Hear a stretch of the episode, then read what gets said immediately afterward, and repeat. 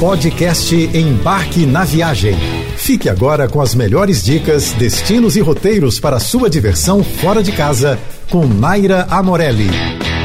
Ao longo dessa e da próxima semana, eu vou trazer dicas interessantes de alguns países da Europa que já estão abertos para brasileiros totalmente imunizados. Assim, você já vai se planejando para a sua próxima viagem. Mas se você tiver alguma dúvida, pode me chamar lá no direct do Instagram, arroba embarque na viagem, que a gente conversa melhor. Combinado? Na República Tcheca, Praga é conhecida como a cidade das 100 torres e surpreende pelas suas paisagens, viu? As áreas mais turísticas são compactas e muito próximas umas das outras, então normalmente não é preciso ficar mais do que três dias inteiros para conhecer o básico. Mas a cidade garante uma bela recompensa a quem fica mais tempo e pode caminhar com calma, descobrir ruas escondidas, visitar bairros diferentes e entrar em atrações que ainda não são consideradas obrigatórias. Comece seus passeios direto na Praça da Cidade Velha, onde estão algumas das atrações mais disputadas. Se estiver próximo de alguma hora cheia, corra para a frente do relógio astronômico para ver o ritual que atrai tantos turistas. Se não for hora cheia, tente entrar na igreja Nossa Senhora diante de Tim, a maior e mais linda da área. Depois, suba para a Torre do Relógio para apreciar a cidade de lado alto.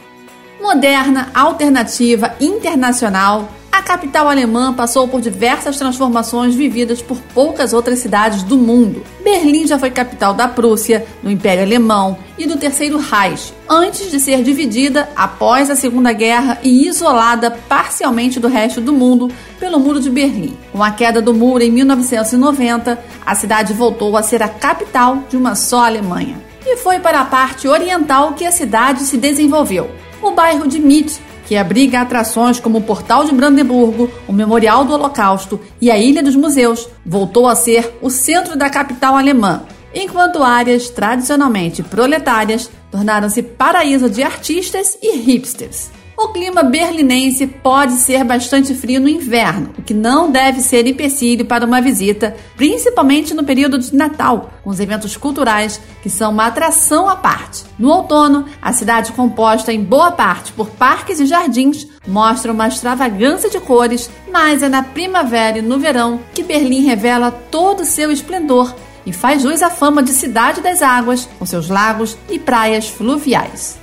Quem quer conhecer a Suíça muito além do clichê chocolates e queijo, não pode perder a chance de visitar Lucerna. A cidade é porta de entrada para o país e guarda algumas surpresas aos visitantes, entre elas as belíssimas muralhas de Lucerna. Construídas em 1386 e praticamente intactas, as muralhas fazem um belo contraste entre o moderno e o medieval na cidade que é dividida entre a cidade antiga e a cidade nova. É que Lucerna começou a se desenvolver na região entre as muralhas e agora o local mescla prédios históricos com construções super modernas. São quatro torres disponíveis aos turistas. Cada uma delas serve como um mirante para as paisagens da cidade por diferentes ângulos. Mas uma coisa é garantida: as diferentes perspectivas vão render belas fotos e memórias ainda melhores. E para ficar perfeito, a entrada é gratuita. A região também conta com uma riqueza de atividades recreativas de montanha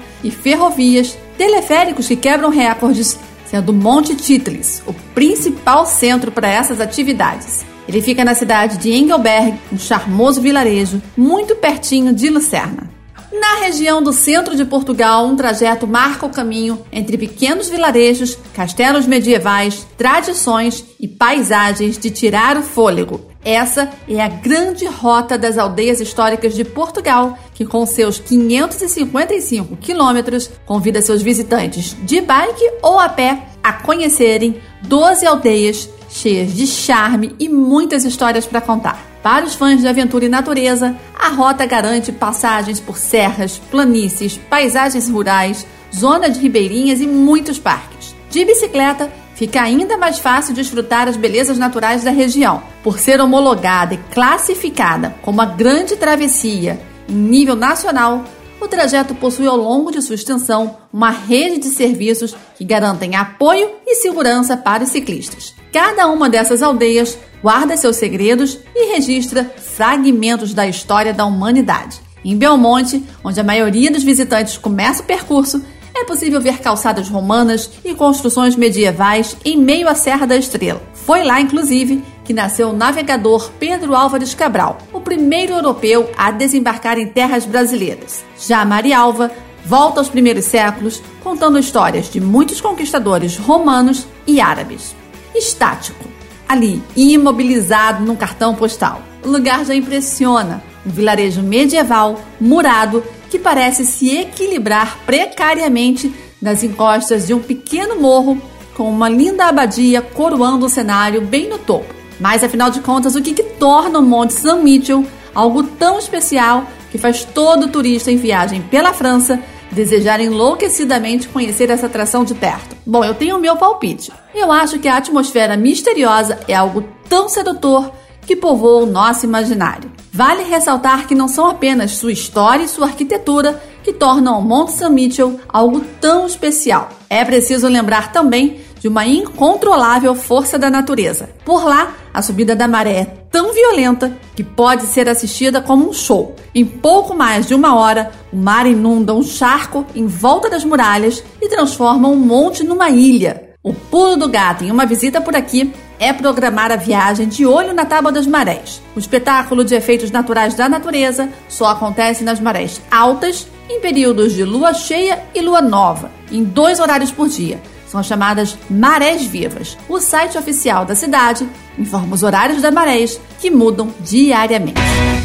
Você ouviu o podcast Embarque na Viagem.